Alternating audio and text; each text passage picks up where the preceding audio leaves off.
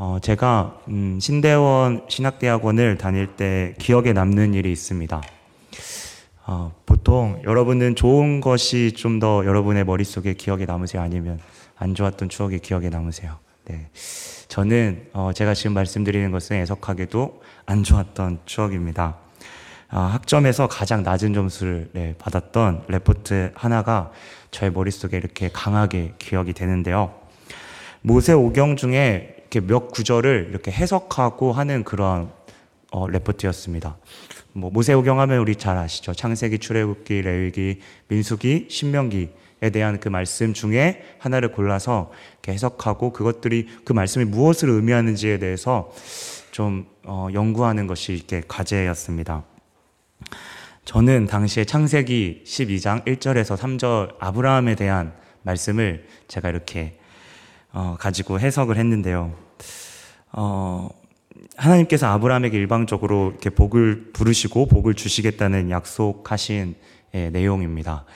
근데 그때 제가 그 당시에 제가 기억하기로는 그 어, 죄송합니다 이런 표현이 네, 기복주의에 대한 어떠한 좀 저의 가운데 저의 가운데 막 아픔이나 좀 어, 그런 좀 연약함 그걸 들었을 때 자꾸 막 이렇게 열 뭐라고 하죠 막 이렇게 과민하게 예민, 예민하게 반응했던 그런 때였습니다. 그래서 네, 뭐 제대로 연구하지도 않았던 것 같아요. 지금 생각해 보면 그렇게 하지 않고 결과에 하나님과 함께하는 것이 복이지 아브라함이 받는 그 보여지는 물질적인 축복은 복이 아니다라고 네 저도 모르게 그렇게 막네아 이렇게 날석에 막 이렇게 썼던 기억이 있습니다. 기억이 있습니다. 아 잘못 된 내용에 대한 해석이었죠. 사실 철저하게 하나님 분명히 성경에 쓰여 있습니다. 그렇죠? 어, 분명히 자손 이 스페르마라는 이 그 자손 그 씨 그렇죠? 자손을 주시겠다고 말하고 있고 거주할 땅을 주시겠다고 분명히 성경에는 예, 말씀하고 있습니다. 그러면서 들었던 계속 들었던 생각이 어떤 생각이었냐면 아브라함이 얼마나 중요한 사람이길래 하나님이 그를 선택하시고 이러한 복을 주셨을까라는 생각이 계속 들게 되었습니다. 어, 믿음의 조상하면 우리가 많이 들었죠. 아브라함 이렇게 많이 들었던 것 같고요. 또 마태복음 1장 1절에 보면 제일 처음 등장하는 게 아브라함과 다윗의 자손 예수 그리스도의 이렇게 쭉 시작합니다. 세계라고 이렇게 시작하죠. 아브라함이 얼마나 중요한 사람이길래 자꾸 이렇게 성경 곳곳에서 중요한 포인트에서 아브라함을 이야기하는 걸까? 어, 그러면서 또 들었던 책 한 권이 딱 생각이 나는데요. 제가 대학교 때 선교에 대해서 관심이 있어서 선교에 대해서 좀 개론서 같은 것들을 좀 추천해 주세요라고 했을 때 추천받았던 책이 바로 크리스토퍼 라이트의 이제 하나님의 선교라는 책이었습니다. 그 선, 하나님의 선교에 그 내용의 가장 큰 부분이 뭐였냐면 창세기 12장 1절에서 3절을 통해서 하나님께서 우리를 향한 선교를 하고 계신다는 주된 메시지를 담고 있었습니다. 그 책에서요. 네. 그, 그 책을 보면서 두 가지 생각을 들었죠. 어, 하나님도 선교를 하시네? 그때는 제가 저는 어릴 때 대학생 때는 그런 생각이 들어요. 단기 선교 같은 데를 가면 아 이게 선교인 것 같고 내가 아는 선교인 것 같고 뭐 장기 선교사 이렇게 선교사로 나아가는 그런 분들을 보면 아 저게 선교인 것 같다라고 하는 어떤 생각이 있었는데 어 하나님도 선교를 하시네라는 첫 번째 생각이 들었고요. 두 번째는 아 왜 하나님의 선교에 대한 시작점이 아 왜 갑자기 창세기 1장 1절도 아니고 창세기 12장 1절에서 3절을 아, 이야기하는 걸까? 그러면서 성경에서 가장 중요한 부분이 뭐라고 이렇게 물어봤을 때 저는 어, 요한복음 3장 16절도 생각나고 뭐 여러 가지 성경 구절이 생각나는데 어, 창세기 12장 1절에 3절을 이야기하는 겁니다. 책에서. 네. 저는 그래서 막 이렇게 좀 더 나아가서 이런 생각을 했죠. 아니, 예수님이 제일 중요하지. 그쵸? 네, 예수님보다도 중요한 게 있나라는 이제 제 안에 뭔가 아브라함에 대한 이렇게 말하니까 막 질투감도 좀 있었던 것 같습니다. 아, 아브라함은 성경 인물 중에 그래서 많은 인물 중에 한 명일 뿐이라는 생각을 사실 제 마음 가운데 하게 되었습니다. 그런데 구원이라는 어떠한 테마를 공부하면서 제가 하나님께서 인간을 구원하시는 기로 작정하시고 그 첫 번째로 실행하신 모습이 아브라함과의 만남이라는 사실을 제가 깊이 깨닫게 되었습니다. 하나님과 그 당신과 교제하도록, 영원히 교제하도록 창조된 인간이었는데 그 인간이 하나님을 완전히 배반하고 하나님을 저버리고 어, 그 범죄한 인간. 근데 그 범죄한 인간을 하나님께서 끝까지 사랑하시고 구원하시기로 작정하셨던 그 첫 번째 행동의 모습이 바로 아브라함과의 언약을 맺으신 그 사건이었습니다. 내가 너를 끝까지 지키겠다라고 말씀하시죠. 그렇다면 우리가 아브라함과 그 언약에 대해서 아는 것이 오늘 짧은 본문이지만 바울이 그렇게 피를 토하면서 역설했던 그 본문을 아는 그 먼저 아는 선행적인 어떤 도움이 되는 부분일 것 같아서 아브라함과 좀 그 언약에 대해서 조금 더 깊이 좀 살펴보려고 합니다. 지금으로부터 2019년이죠. 그렇죠? 지금으로부터 약 4천 년 전에 갈대아 우르라는 메소포타미아 지역 문명에서 그 지역 중에 그 갈대아 우르라는 지역 지금으로 말하면 어, 이라크 정도 되겠네요. 이라크가 되는 그 지역에서 어, 하나님께서 아브라함을 부르셔서 가나안 땅, 지금으로 말하면 이스라엘 땅으로 부르십니다. 어, 창세기 12장 1절부터 네, 쭉 나오는 말씀 인데요. 어, 하나님께서 그렇게 일방적으로 부르시고 복을 주시겠다 약속하시는데 거기에 대해서 아무런 어떤 이야기 없이 바로 12장 4절에 아브라함이 그에 대해서 순종해서 그렇게 하나님 말씀을 따라서 가나안 땅으로 어, 가는 모습이 보입니다.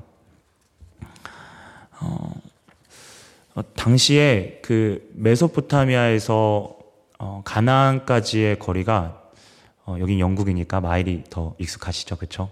천 마일 정도 됩니다. 한 1,600km 정도 되는 거리인데요. 그 거리를 그 당시에는 인터넷도 없었고 어떠한 정보도 없었던 그러한 아브라함이 하나님의 말씀만 믿고 그렇게 따라서 어, 갈대아 우르에서 어, 그다음 잘 살고 있었어요. 부한 그쵸?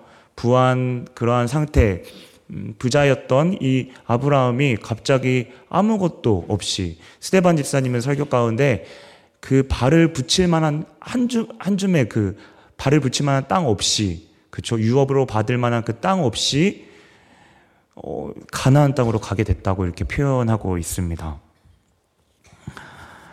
어, 우리가 우리의 입장으로 조금 생각해 볼때 어, 여러분에게 만약에 하나님이 갑자기 하나님이라는 신이, 신이 나타난 겁니다. 그리고 여러분에게 어, 내가 명령한 대로 다 모든 것들을 버리고 가족들과 함께 내가 지시할 땅으로 가라라고 하면 여러분 가실 수 있을 것 같으세요? 음, 아무리 생각해봐도 아브라함이 온전하게 이렇게 순종한 것은 정말 하나님이 주시는 그 마음이 없었더라면 그가 스스로 가능했을까라는 생각을 본문을 계속 보면서 그런 생각을 하게 되었습니다. 아브라함이 아무리 탁월한 사람일지라도 어, 그의 모습의 뒤에 모습을 보게 되면 뭐, 어, 뭐 흉년이 들어서 애굽으로 피신한 모습이나 뭐 또는 그 이스마엘을 얻게 된 어떤 그런 과정을 보면 또 완전한 막 완전히 하나님을 믿었던 어떤 그런 모습은 또 아닌 것 같아요. 그렇죠? 그런 모습을 볼 때 더 선명하게 하나님께서 그 아브라함에게 그 마음을 먼저 허락하셨다는 생각을 더 강하게 하게 됩니다. 어... 아브라함은 그렇게 전적으로 하나님을 신뢰했고 자기뿐만 아니라 가족을 데리고 가나안 땅으로 오게 되죠. 성경은 그 아브라함에 대해서 하나님께서 의롭게 기쁘게 여기셨다라고 말씀하고 계십니다. 하나님은 아브라함을 가나안 땅으로 부르시면서 약속을 하는데요. 어, 네, 성경 다 가져오셨죠. 창세기 아무래도 읽고 읽어야 될 것 같습니다. 정말 중요한 말씀이라서 어, 창세기 12장 1절에서 3절을 같이 읽도록 하겠습니다. 네. 창세기 12장 1절에서 3절입니다. 얼마나 중요한 말씀인지 네, 한번 보도록 하겠습니다. 같이 한번 3절이기 때문에 합독해서 창세기 12장 1절에서 3절을 같이 읽도록 하겠습니다. 시작. 여호와께서 아브라함에게 이르시되 너는 너의 고향과 친척과 아비의 집을 떠나 내가 내게 보여줄 땅으로 가라 내가 너로 큰 민족을 이루고 내게 복을 주어 내 이름을 창대하게 하리니 너는 복이 될지라 너를 축복하는 자들에게는 내가 복을 내리고 너를 저주하는 자에게는 내가 저주하리니 땅의 모든 족속이 너로 말미암아 복을 얻을 것이라 하신지라. 네, 아멘. 이 말씀을 보게 되면 하나님께서 아브라함을 부르시고 크게는 두 가지의 축복을 주십니다. 바로 자손에 대한 축복을 주시죠. 그리고 너를 통해서 너를 통해서 모든 족속이 모든 족속이 복을 받을 것이다. 라고 말씀을 하십니다. 우리가 알다시피 먼저 자손에 대한 축복을 보게 되면 어, 아브라함에게는 정말 불가능한 축복이었습니다. 지금처럼 막 의료 시설이 발달되었지 않기 때문에 어, 사라가 그때 성경에 보니까 90세였고 아브라함이 100세였다면 전혀 성경도 이렇게 말하고 있죠. 경수가 끊어져서 그쵸? 도저히 나을 수 없는 그러한 상황 가운데에 그러한 하나님으로부터 약속을 받습니다. 그런데 성경에서 아브라함은 이 약속하심을 사실이, 이 약속이 사실임을 믿었습니다. 그저 아브라함이 한 것은 계속 믿는 것밖에 없었습니다. 아브라함이 무엇이 잘났고, 아브라함이 무엇을 기대해서 아브라함을 통해서 무엇을 기대해서 하나님께서 주신 것이 아니라 그냥 하나님께서 무조건적으로 그런 약속을 허락하셨고 아브라함은 그것을 온전히 신뢰하고 온전히 수납했습니다. 그런데 기적같이 우리가 알다시피 기적같이 이삭이라는 아들을 얻게 되죠. 하나님은 그러한 이삭을 통해서 하나님께서 하실 언약의 모습들을 계속해서 보여주셨습니다. 이삭 다음에 이제 야곱이 이제 출현하게 되고 야곱의 그 끝에 모습을 보게 되면 75명이 되는 사람을 보고 애굽으로 이렇게 이끌게 되고요. 또 더 나아가서 430년 후에는 그 모세를 통해서 출애굽한 인원이 한 200만에서 250만, 많게는 300만으로도 잡는데 그런 수많은 숫자가 이렇게 출애굽하게 되는 그 자손의 축복을 아브라함이 결국에는 받게 됩니다.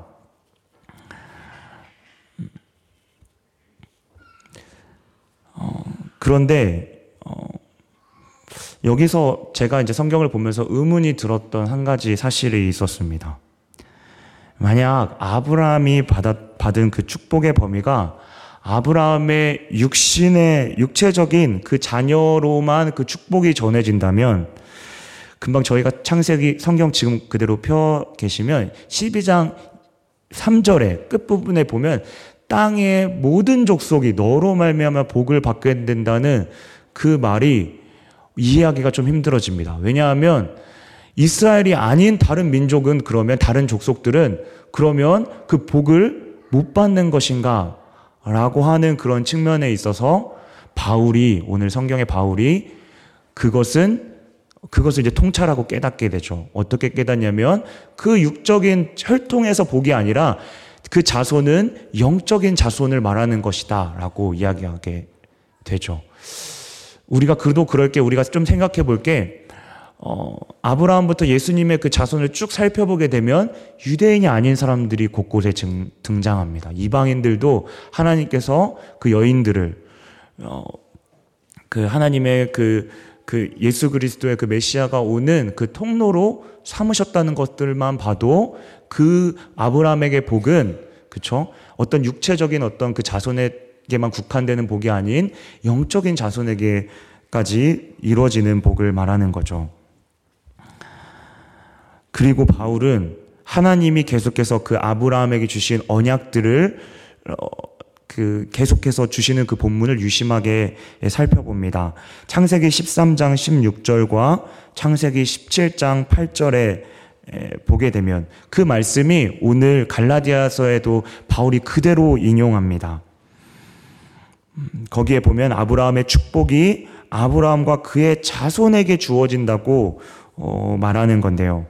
어, 오늘 바울이 그대로 성경의 갈라디아서 말하고 있습니다. 이것은 복수가 아니고 단수 한 사람을 말하는 건데 그 자손이 바로 그리스도다라고 이야기하는 것이죠.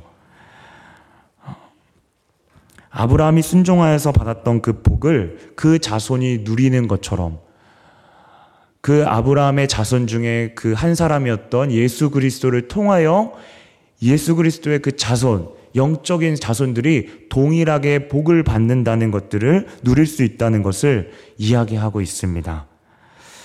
다시 쉽게 정리하면 두 가지로 압축되는데요. 첫 번째로는 아브라함의 자손은 그를 통하여 모든 족속이 구원을 받아야 하기 때문에 12장 3절의 끝절에 있는 말씀이 성취되려면 아브라함의 육체적인 자손만이 구원을 복을 받는 것이 아니라 영적인 자손들도 동일하게 복을 받는다는 것이고 그렇다면 우리는 아브라함의 영적인 자손임의 동시에 오늘 금방 뒤에 살펴봤던 예수 그리스도, 내 자손이라고 말했던 그 단수였던 예수 그리스도를 믿는 믿음으로 예수 그리스도를 통하여 얻어지는 그 복을 우리가 동일하게 누릴 수 있다는 사실을 우리는 알게 됩니다. 어, 여기서 저는 한 가지 더 질문을 하게 어, 고민을 하게 되는데요. 사실 이 부분 때문에 제가 서두에 저의 연약한 부분을 좀 이야기하게 되었습니다. 아브라함의 자손이기 때문에 그러면 우리가 받아야 되는 복이 분명히 있다고 말하고 있는데 그러면 아브라함에게 여겨졌던 하나님께서 아브라함에게 주셨던 그 자손과 그 자손이 거주할 땅의 복이 바로 이 시대를 살아가는 우리도 동일하게 똑같은 축복을 받는 것일까요? 사실 이 부분에 대해서 이야기를 이해하기 쉽도록 한 짧은 이야기를 여러분과 한번 어, 그러한 예를 나누고 싶습니다. 부자였던 아버지와 네, 아들이 있었어요.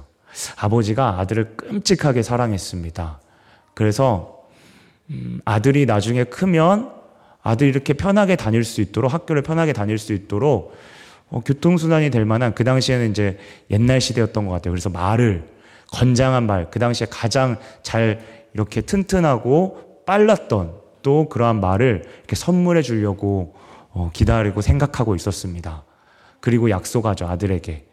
그런데 아들이 자라가면서 그 사이에 뭐가 발명됐냐면 자동차가 발명된 겁니다. 그래서 자동차가 발명돼서 어, 이제 그 아들도 장성하게 되고 선물을 이제 약속을 받을 때가 됐어요.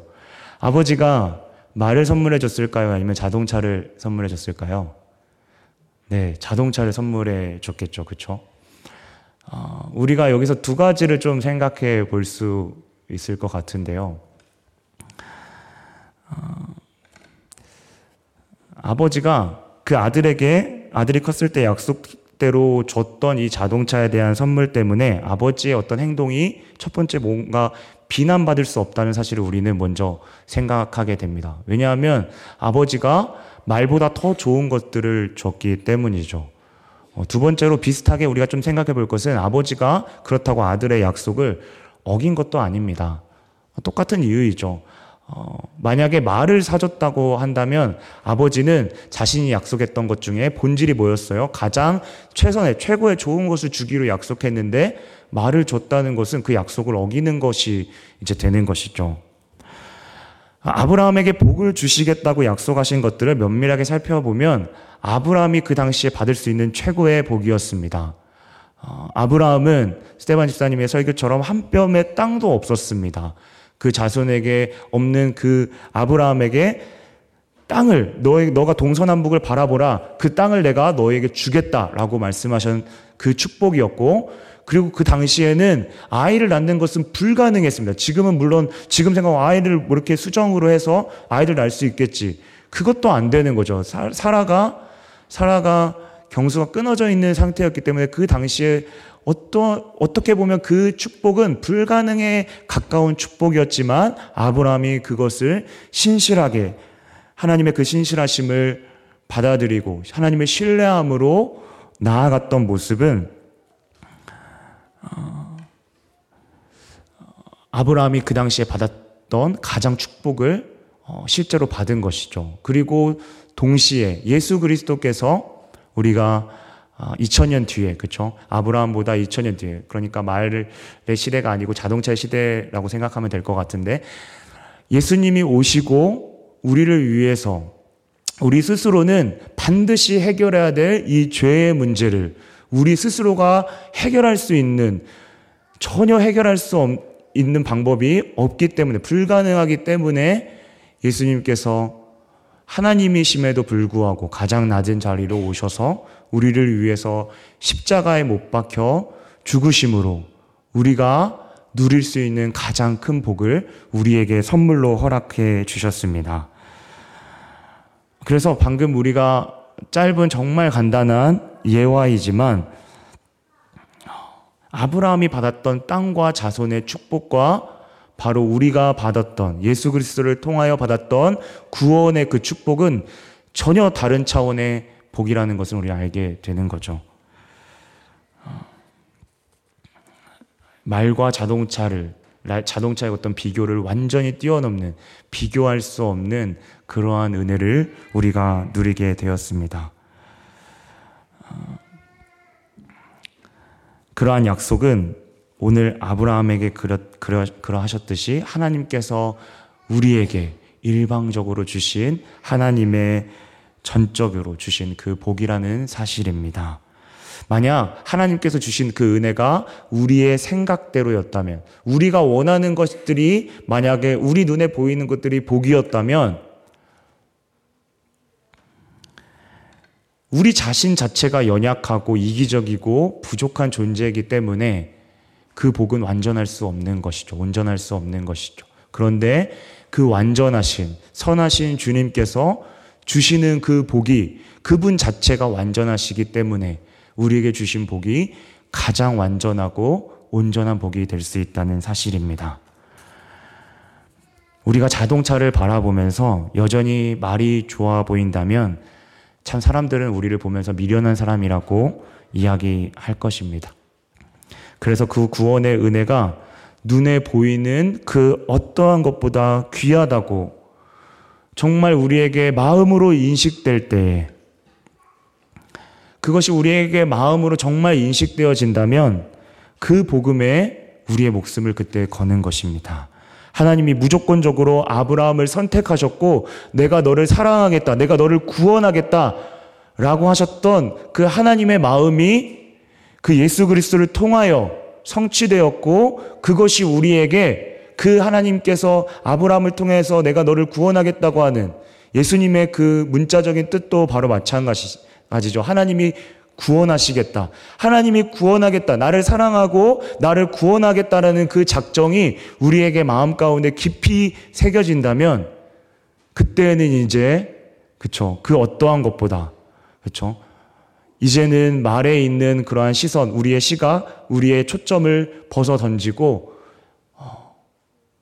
그 귀한 하나님께서 주신 그 복을 따라 그 복의 목숨을 걸며 우리의 평생의 인생을 드릴 수 있다는 사실입니다.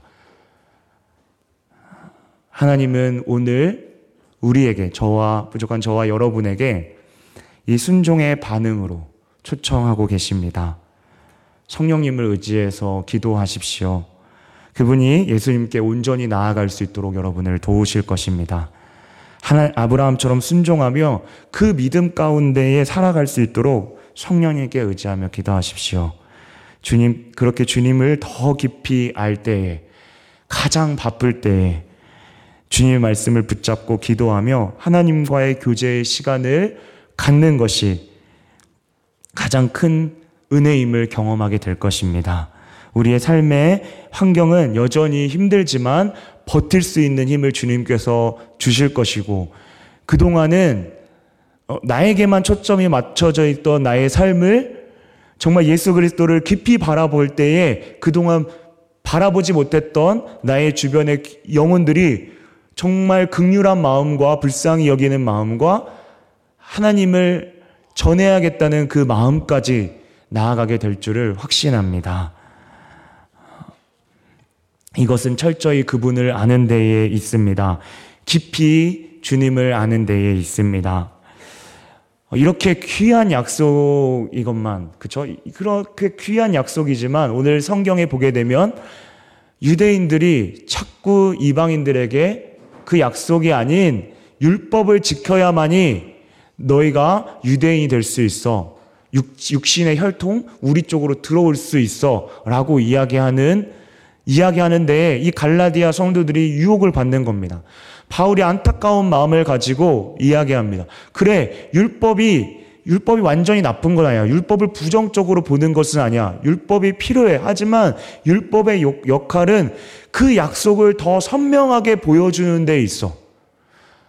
다시 말하면 율법은 우리를 완전히 죄인으로 죄인으로 가두어서 아무도 그 누구도 의인으로 빠져나가지 못하도록 로마서 3장 19절에 보, 보면 누구도 자신 스스로가 의인으로 고백하지 못하도록 우리를 가둬. 그런데 그 율법이 그래서 우리를 정죄하고 그러한 그러한 목적이 아니라 결국에는 하나님의 은혜의 약속을 더 충만하게 느끼고 그 구원이 그래서 하나님의 은혜로만이 받을 수 있다는 것임을 더 확실하게 드러나게 하는 것.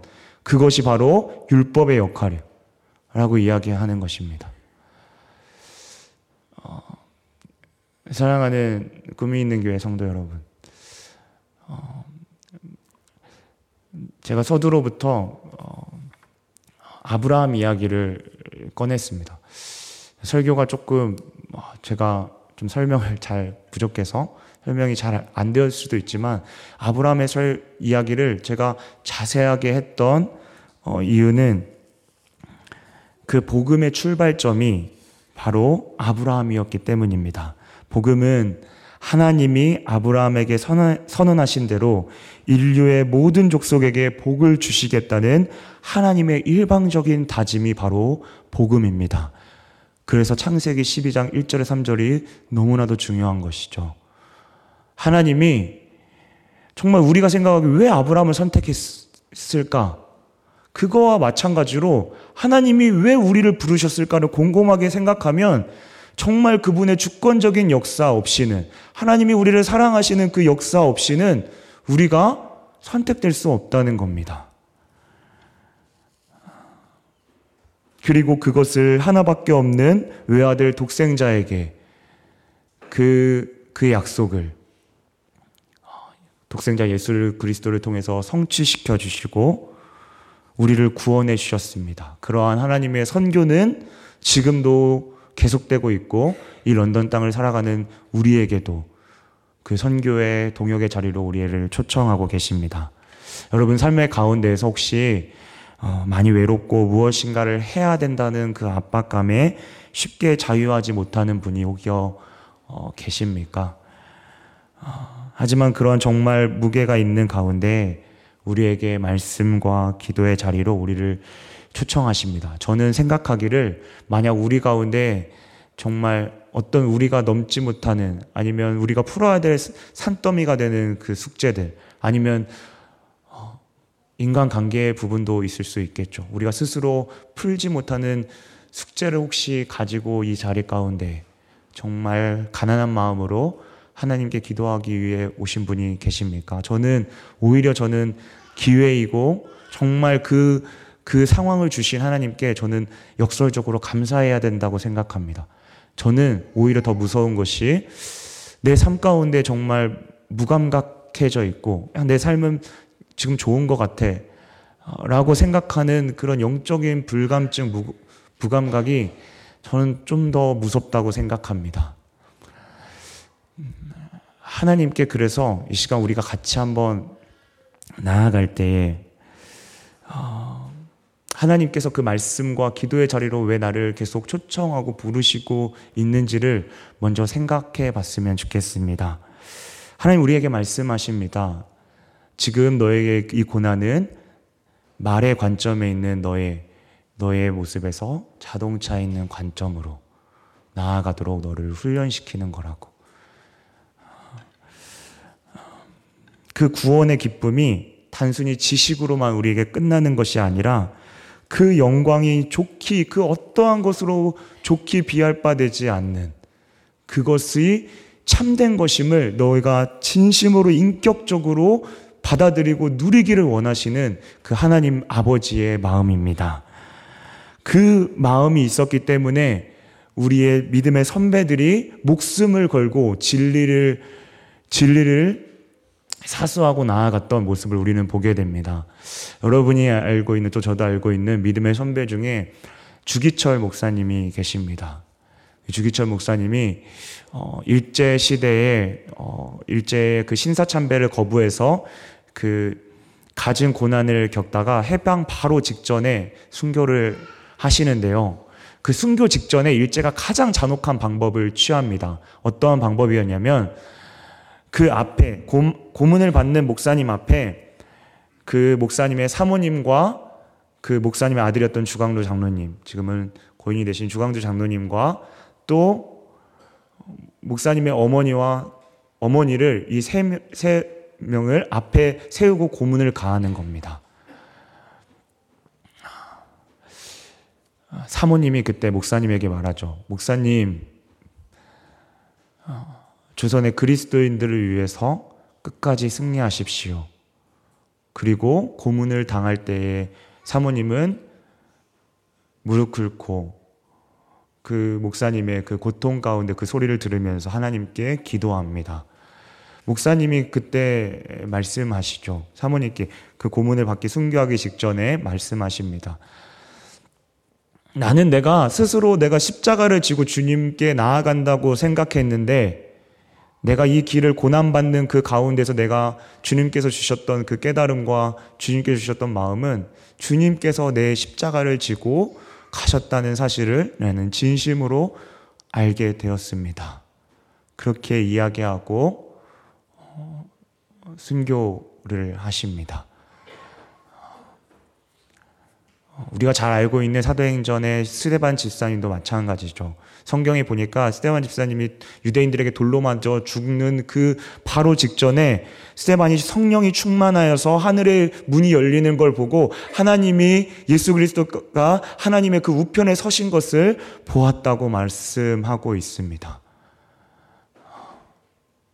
예수 그리스도의 복음이 여러분의 인생을 변화시킬 우리의 삶을 변화시킬 가장 소중한 더 이상 이제 우리의 삶은 말의 어떠한 그 관점에서 벗어나서 정말 어떤 우리가 주님을 의지하는 것이 정신의 어떤 승리 이런 게 아니라 정말 우리의 삶은 연약하고 여전히 우리의 삶의 환경은 우리가 넘길 매 순간 매 순간 넘기 힘드는 새로운 문제들이 닥쳐오지만 그거와 상관없이 그거와 다른 차원이신 예수 그리스도를 통한 그 복이 우리에게 가장 큰 복이고 그 주님과 함께하는 영원한 그 영생의 천국이 우리에게 가장 큰 가치 있는 복입니다. 라고 우리에게 온전히 인식되어질 수만 있다면 우리의 삶은 완전히 바뀌며 하나님 앞에 온전히 목숨 걸고 우리의 인생을 가운데 나아갈 수 있다고 저는 확신합니다.